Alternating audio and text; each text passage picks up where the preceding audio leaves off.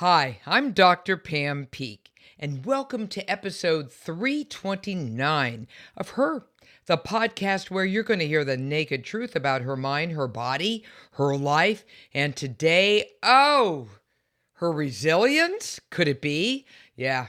We have a terrific show with a regular of ours that you all know and love. But before we get into this, just know that this episode is made possible by our wonderful friends at Smarty Pants Women's Vitamins, the delicious once a day gummies that contain all of the essential vitamins, minerals, and omega oils customized just for women. To learn more, hop on over to smartypantsvitamins.com.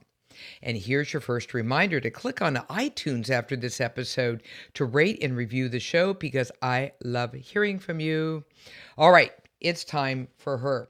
Her, the podcast. The naked truth about women. Her mind, her body, her life. It's all about her.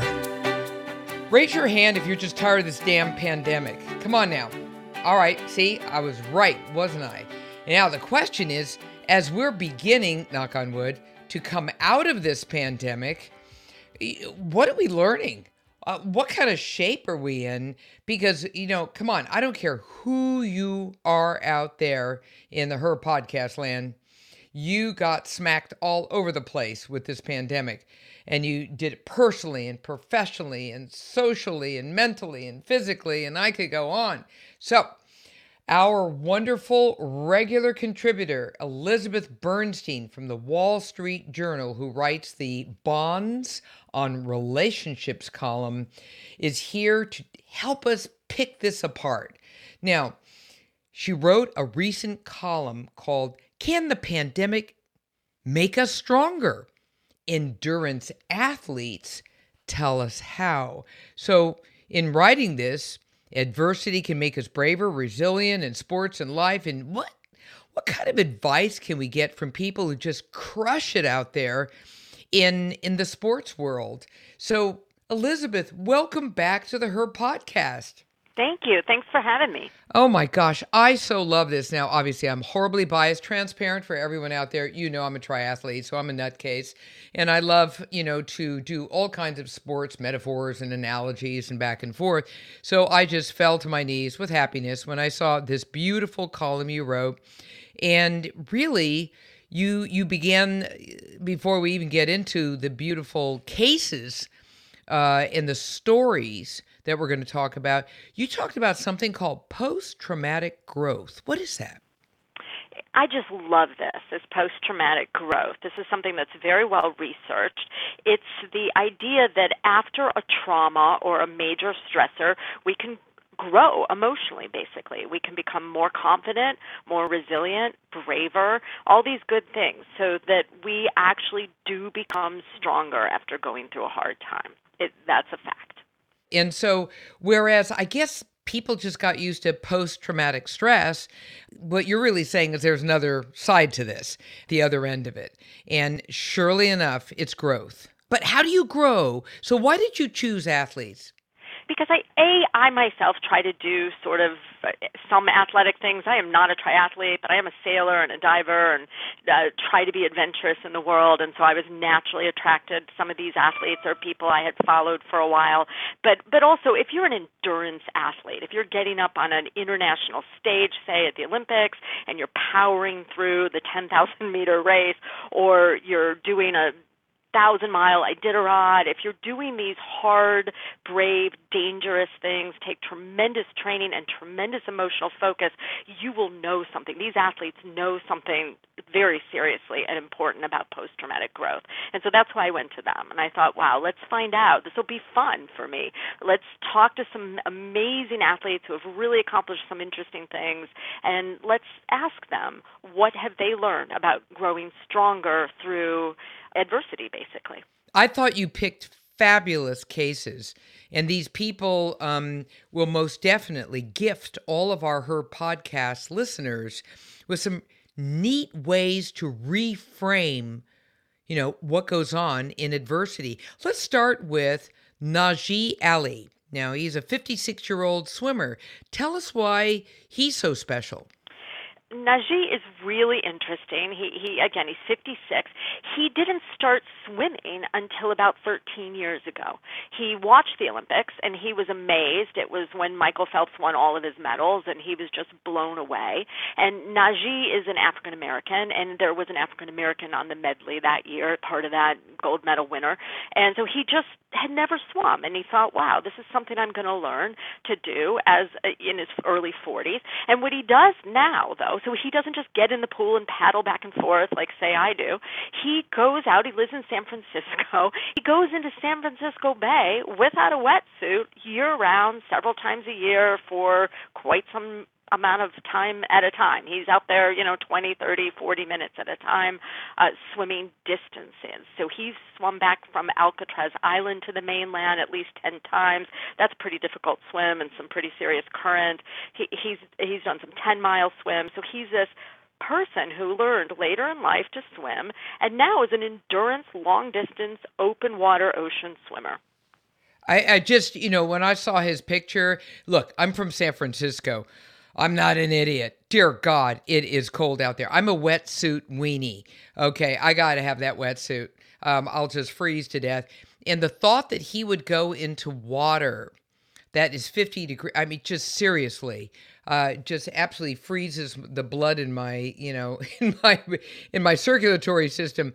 And yet, look at how far he's gone. He's just into this, and he swims all year round. Um, doesn't matter whatever the weather is and back and forth. So tell us about his his experience that helped him understand adversity and resilience. It's really interesting. Early on in his sort of open water swimming career, he's not that experienced of an open water swimmer, but he's pushing himself out there. He goes out into Aquatic Park Cove. This is a cove you know, off of San, San Francisco. He goes out there, and the water's a little choppy, but he doesn't realize he's swimming into an oncoming storm.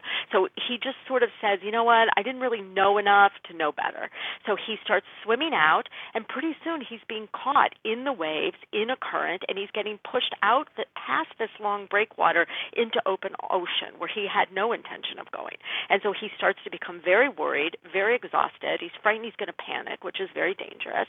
Uh, so this is what he did, and this is where this lesson came from that he goes back to, and I thought was such a valuable lesson for everything you might want to do in life. He takes it stroke by stroke on the way in. He stops when he gets very worried and exhausted. He stops, starts to tread water, get his bearings, uh, then he makes a plan and he decides there's boats in this cove, they're anchored. He maps his way back. I'm going to go to that blue one, then I'm going to swim from there to that white boat. I'm going to go boat to boat until I can get myself back to shore. And during this time, he focuses on just one stroke at a time. So instead of worrying about how far he's coming, worrying about the waves, he's having trouble breathing because the waves are coming over his head as he tries to take a breath. Instead of worrying about all these things, he just focuses on his stroke, one two, three, over and over, one stroke at a time. And I thought that was just brilliant. The other thing he refused to do while he's swimming back is to watch the shore. Instead, he, every once in a while, he looks back to see how far he's come, so he can sort of boost himself up. Wow, I, I've made it. I'm I'm, I'm making distance. Uh, so again, stroke by stroke, you know, and check your progress. And and I thought those were just great lessons. Oh my God! And his exact quote that you wrote was you can't go from point A to point Z in one fell swoop, but you can go from point A to point A and a half slowly and then keep going. Eventually, you look back and finally say, Wow, look how far I've come. Okay, so the first lesson I just love stroke by stroke. And as someone who's been plunked in the water more times than I can count and have run into uh, issues just like this one, I can tell you that stroke by stroke will save your life, literally, will save your life. And so you could apply this to everything in your life. Now, there's the next person that you interviewed was a professional long distance runner and Olympian. And uh, this is all about a very special rule that she learned when she was feeling very down about a particular performance. Exactly. This is Alexi Pappas.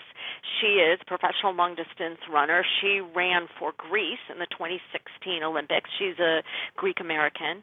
And she's also interesting because she's a filmmaker and an actress. And she's written a book, a memoir called Bravey, which uh, is actually a fantastic book uh, looking at you know her life and all the lessons she's learned.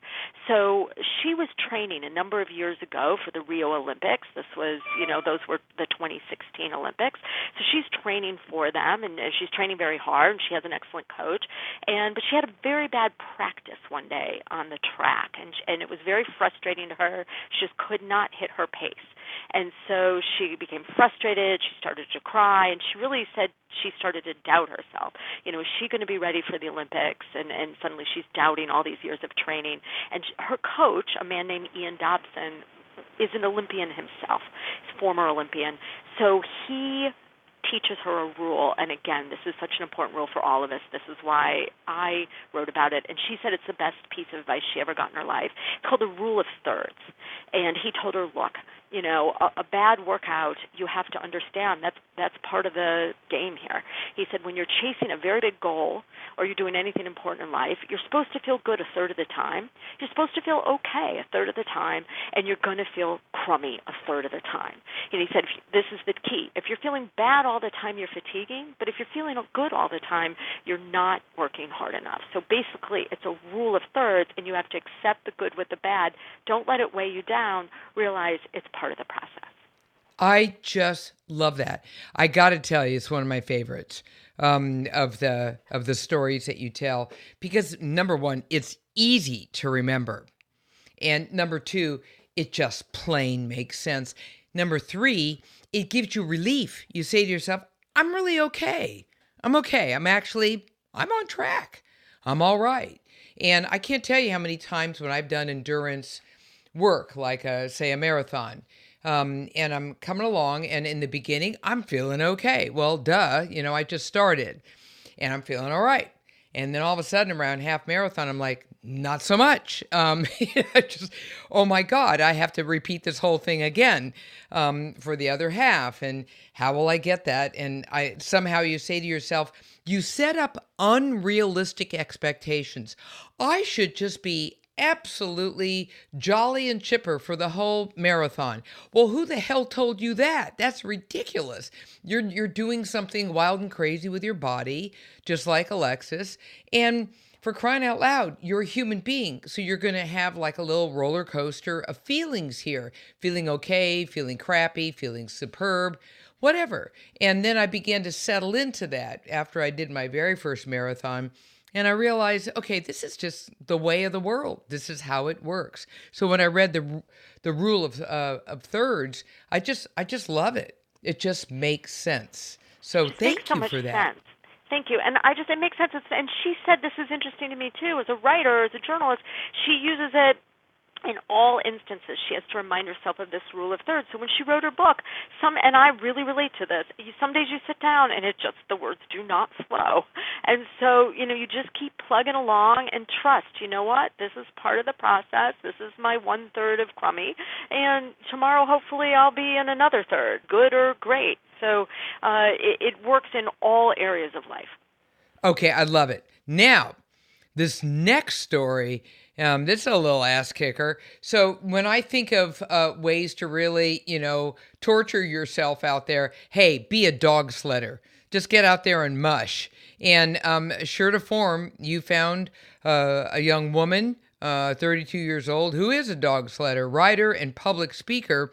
She's also an author of a book um, describing her wonderful life, a memoir, and she has some lessons. So tell us about uh, Blair Braverman. Blair Braverman's a favorite of mine. I, I've uh, followed her for a long time. I read her book a number of years ago and just love her because she is sort of a badass. Uh, but she's a very thoughtful uh, person as well. She's not just out there doing something without a tremendous amount of training and focus.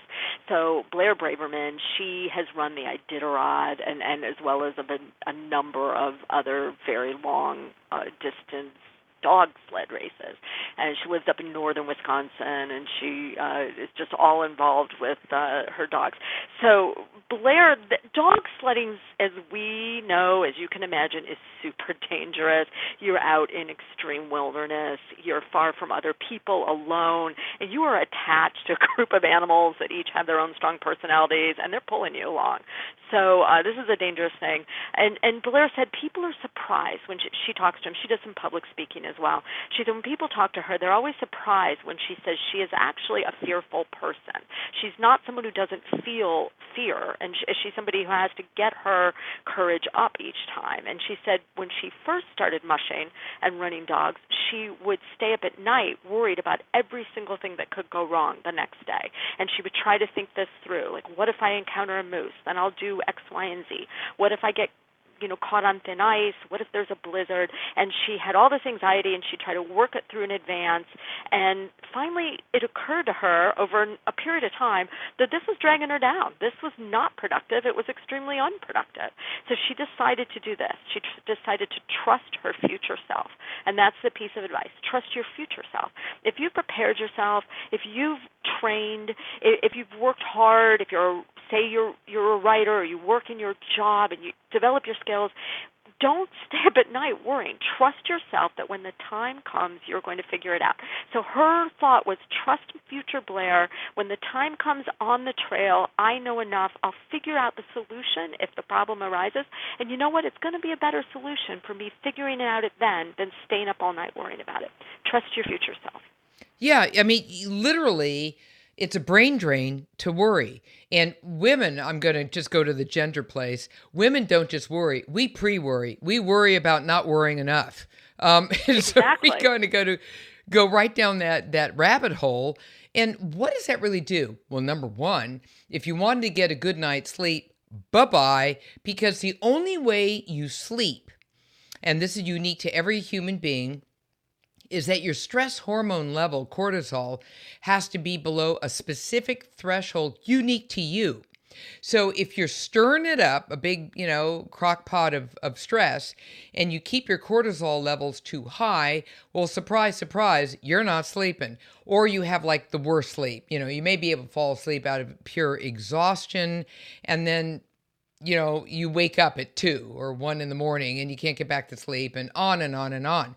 So worry doesn't do a damn thing. Now, to to caution people, that doesn't mean that you're not strategic and you're thinking about all possible situations when you're planning um, to do something in your life. You want to make certain, you know, to take that water with you in case it's a hot day, stick it in your car, always have it with you, et cetera, et cetera.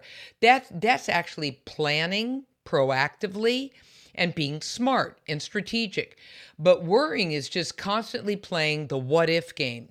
What if, what if, what if? And you said those two words, you know, a lot when you were talking about how she was thinking, what if this happened? What if that happened? And instead, now she's actually trusting herself to actually think on her feet and to be able to just sort of pivot, adapt, and adjust. Is, is that kind of where you were going? It's exactly it, and she actually used that word too in the interview. She said she she now uses this approach, trusting her future self in all the what ifs in her life. So what if she misses a flight?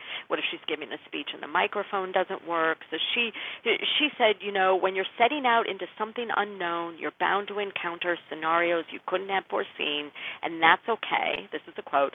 And then she said about herself, future Blair is experienced and resourceful. She can handle it.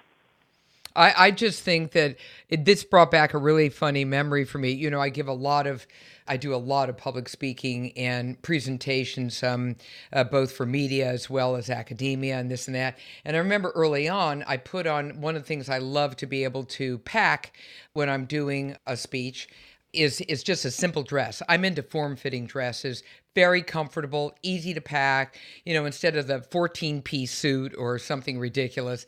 So I put I put it on, and this was you know before I figured this out. And uh, then the mic guy comes and and he says, "Okay, uh, where's your belt?" And if you think about it, all the mics were always made for for men because hmm. they always have a belt um, or they could put something in their pocket. And I looked at myself and I said, Dear God, um, I have nothing. so, what they now do is they actually, and this was quite interesting, uh, especially explaining this to my husband. So, he unzips the dress and he hooks it onto my bra in the back and then he zips it up again. One would hope there's enough space, dear God, and then winds the wire around because I usually tend to wear one of those fiber optics off the ear. And uh, after that, I got a lot. I got really smart. I wore a whole lot of dresses with belts. Um, I've had that happen and, too. In the when I'm going on TV, it's always a little uh, striking when they just zip you down, clip it on, and zip you back up. Yeah, and I'm going. Well, this must be the happiest day of your life. Um, to the poor guy who's sitting there all cherry red and, and laughing his ass off. But you know, it's it's like I love the Helen Keller adage you know, and I just live by it. Life is either a daring adventure or nothing at all. I'm going with the daring adventure every single time, right? Exactly. And it just exactly. It, I just love it. It's like, okay, go ahead, challenge me. Let's see how resilient I can be. And if I could really smile and laugh my way through this, because many times it's really humor that gets you through it in a big way. All right. Now, speaking of daring adventures, how about Haley King Lamont? And, and this is all about something you love, and that's sailboats. I just really enjoyed talking to Hailey because of that. I, we got to talk sailing for quite some time, but Hailey is an amazing sailor. She is a, a long distance sailor and, and a big racer, and so even if you're not racing, say, a super long distance, sailboat racing takes place race after race out on the water. You can be out there in the wind and in the waves all day long, you know, without a break as well. So that's sort of an endurance thing. But but but what I talked to her about, what I was fascinated by, is this race that she did with an all women crew. They did the race to Alaska, which is 750 miles up the Inside Passage from Seattle to Ketchikan, Alaska. So they do this race. They're all women crew out there doing it. It's going really well, and they're in first place. And she's the co-skipper and the co-navigator. They're in first place in the middle of the night. This race takes a week. In the middle of the night, when they hit a log. Oh, really interesting these boats race without motors. They're not allowed to have any kind of motor. Uh, so they put bikes on the back of this boat and they paddle them in low wind when there's no wind. So they're in the middle of the night. They hit a 20 foot log. It stops them dead in the water like a car crash. And now they're worried. They're on a 30 two foot boat. They're worried they're going down, freezing water. Uh, so they they they immediately go into their uh, all of their safety measures. They check out their boat. They make sure they're all on board. They're okay. Take down the sails, and then they manage to keep going along. Put up a sail and keep going slowly. Uh, they stay in first place. They finish the race and they win it. They're the first all women crew to win this race. So amazing, amazing story. Terrifying when she tells it. And she said, uh, you know, her first thought when she was at the helm when this log get they hit this log in the middle of the night is this is it this is it we're going down. So the her advice which again I love is recall your courage. This is a huge one because we've all done brave things. Maybe you've given birth uh maybe you've spoken publicly you know maybe you've paid the mortgage. Like we've all done brave things. And so when you're going through a hard time and, and you need a little extra courage, recall a previous time of courage. So now Hailey takes care of her mom. Her mom's older. Her mom lives with her. Uh, her mom had uh, fell and needed to go to the hospital emergency uh, recently. And so Hailey immediately went back to that courage she'd shown in the middle of, you know, uh, the inside passage off of Alaska. And she recalled that in another terrifying moment when she's taken her mom to the hospital. Uh, so recall the courage, and that that can really feed you going forward. That's where you can draw strength forever. I love it. And and her exact quote was, I feel like I have superpowers now that I can summon when needed to be brave and stay calm.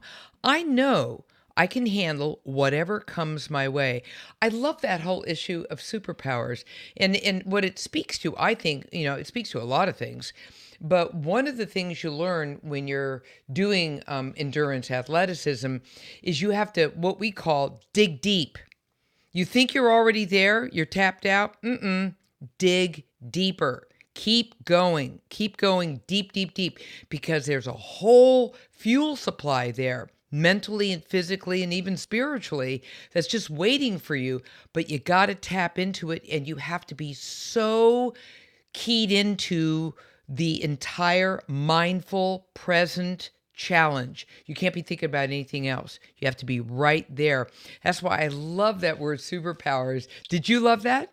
I just loved that when she said that to me, you know, because it's what she's doing, but that she thinks of it that way too. She's really conceives of it as, you know, I I gained this strength by doing this hard thing and, and actually having a terrifying experience during it and then i am going to draw on that now and i feel like i feel this superpower I, i'm just you know lifted up by it i think it's amazing how does how did interviewing them these four wonderful people and their lessons. How did interviewing them affect you, just personally, in your own, you know, kind of how am I getting through this whole pandemic craziness? You know, it really did lift me up too. First of all, they're very they're very inspiring people. They're very real people. You know, these these are actually, in my mind, you know, superheroes out there or super people with superpowers, but they are grounded and and they were they've see the challenges they've been through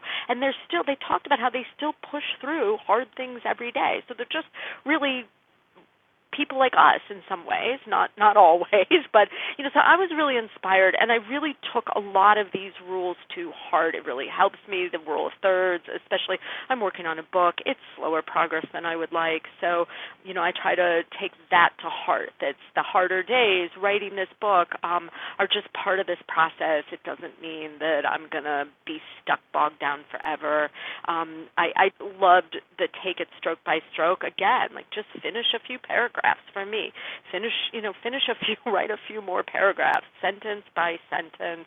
Um, you know, I always look the hardest thing right now i think for many people is calming the anxiety uh, so it's very helpful to hear blair braverman who's gone off and done the iditarod talk about her own fear and talk about you know how she has to dial back you know her anxiety uh say even in the middle of the night and and so that's a harder one for me to take to heart but it's a huge huge lesson and i really try to do that and then again recall the courage i i, I do that um you know and i've been trying to do that throughout the pandemic and and but it's such a call to action and a great reminder um for that and then haley you know i'm i'm not the uh, I'm I'm not ready for the race to Alaska as a sailor, but she sure inspired me to get back out there and that I can do more than I thought I could do on a sailboat or anywhere else. So it really impacted me strongly to talk to these people. You know, it, it, impacted me. Hell, just reading it, I didn't have to interview them. You know, go to all that trouble I because I, I love what you were able to extract um, in terms of the lessons in each case. And one of the things I've argued from the beginning is everyone just needs to, you know, realize we're all human beings. We have a shared experience here, and that we need to just take this mindfully, you know, moment by moment you know, day by day and, uh, you know, pack the what if somewhere else, you know, just, you know, trash them because the what if thing is never going to get you anywhere. And if anything, you know, when the media and other people, not you, of course, you know, stoke fears because you see that in a lot of media, like, what if this happens? And oh, back, sure. and then people just too afraid to leave their home and all the rest of it. No, no, no, no, no, no. Just take it step by step. I mean, think about how each of these people did it. So the the swimmer um, Ali uh, did it by stroke by stroke, no question about it. And it's interesting. The runner did it step by step. They, you know. Um, what was also know? yes, and what was also interesting is a lot of them echoed. Uh, you know, I didn't. They, we talked about more than just the lessons that I pulled out for the article. You know, I don't have you know endless amount of space unfortunately for each column. Um, but a lot of them were echoing the same thing you know so they they were echoing you know one time around the track or you know the stroke by stroke was echoed by each one of them in their own sort of sport and and the need to to boost themselves up by reminding themselves of the you know successes and the hard things they did before and and the you know calming their anxiety by trusting their training and their experience. So you know they echoed. I pulled out advice for each one of them but they did echo each other as well which is also listening to that when i got to take it all in in the interviews was also a very important lesson that there are the same lessons are coming out over and over. Naji Ali is not just making up stroke by stroke. This is something that is so powerful people doing hard things are doing it you know everywhere. And and also the other thing that i really loved is you know these are people saying you know i was really scared you know or i thought i got in over my head. Like these are not actually uh superhumans. They are doing superhuman things but these are you know people, uh, just like us, but they're going out there and they're beating back their fear and their anxiety and the negative things that might tell them that they're failing, and they're doing that over and over. They didn't just do it once; they're doing it on that track when they're crying by the side. I don't know; it's so powerful. I just I, I love talking to these athletes.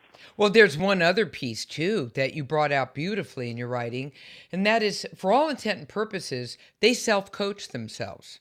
They're self-coaching. Exactly. So they're talking to themselves. Exactly. And and they're saying these things that are comforting, but they're also based upon excellent training. You know, they say, "Okay, now come on now. I can I can swim. I'm a very strong freestyle swimmer." You could say to yourself out there in that San Francisco Bay when you're facing these these waves and everything, you, every single one of these people was self-coaching. And I think one of the most valuable skills we could teach someone is exactly that, don't you think? I think that's huge, you know, that we need to do this and not just once, again, like we're doing it over and over again.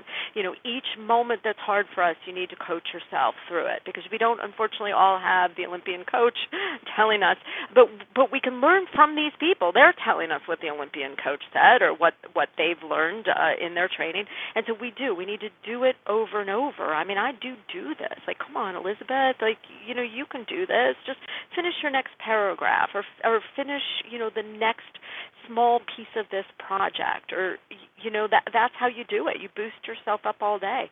Um, and and these are skills. You learn these lessons are also just skills. Learn the skill of taking it stroke by stroke for example yeah, and my self coaching involves humor whenever I can. You know, I, I, I do the you go girl, you know, like, come on now, badass time. You know, turn on the badass. Uh, let's switch channels, go right to badass. And then suddenly you're just sort of distracting yourself and you're and you're playing a little bit um, and allowing yourself to realize, okay, I'm in touch with my humanity. I'm also self compassionate. I mean, I understand I'm really going through a tough time right now, whatever it may be. Um, but you just keep talking to yourself. That's the power of it all. You and, and so uh, you know, as we pull all this together, she's absolutely right. Our last little friend, Haley, when she said, I feel like I have superpowers, that's because she tapped into her own superpower. That was herself that she tapped into. Exactly. She tapped into that. And, and what's not in the column is we, Haley and I became friends. We just had a great time talking to each other and talked about sailing a lot, separate from this article. But so she, was in her talking, she is somebody who is she is worried about how her mom's doing. She's worried about taking care of her kids. She's, you know, she was she was quite scared when they hit the log in the middle of the night, and they were 60 miles from the nearest Coast Guard in freezing water. So, you know, she's not someone who doesn't have all the same, you know, she she has the same fears we would have, um, but she's drawing on the courage to push herself uh, higher and and that's what I just love. And one other thing I loved is you know I've done this before and I got to do this with this article is I love to read about these people and you know athletes who have written books especially endurance athletes, it's fascinating because their memoirs are telling you basically how they do it, how they how they adjust their thinking to achieve these fantastic feats that they achieve, and and how they're beating through the fear to get to that point of sort of courage. So I, you know I think it's fascinating. I just love it. Oh. No, the stories were absolutely fantastic. Once again, Elizabeth, you have done it. You have gifted us with your wit and wisdom and a hell of a lot of good stories here. Um, just absolutely chock full of lessons um, and really moments for us to ponder about how we could apply uh, what these athletes have done in their own lives um, to be able to survive uh, adversity and not run away from it, but instead run toward it and figure it out. Figure it out. I just love it. Everyone, we've been talking to our one and only Elizabeth Bernstein from the Wall Street Journal, who writes the Bonds on relationships column. And this is what this has been all about. The latest column, which was Can the Pandemic Make Us Stronger? Endurance athletes tell us how. Elizabeth, I can't thank you enough once again for being on the Her podcast. Thanks so much for having me. I love talking to you. Oh boy, now everyone run on over to iTunes, rate and review the show, and I know exactly what you're going to write. Oh, it was such a great show, and I want to hear from you for sure because I'm Dr. Pam Peeke, host of the Her podcast. Follow me on Facebook at Dr. Pam Peeke or Twitter and Instagram at Pam Peeke MD. And remember to catch every single episode of the Her podcast on iTunes or Radio MD. Thanks for listening today, and please stay safe and stay well.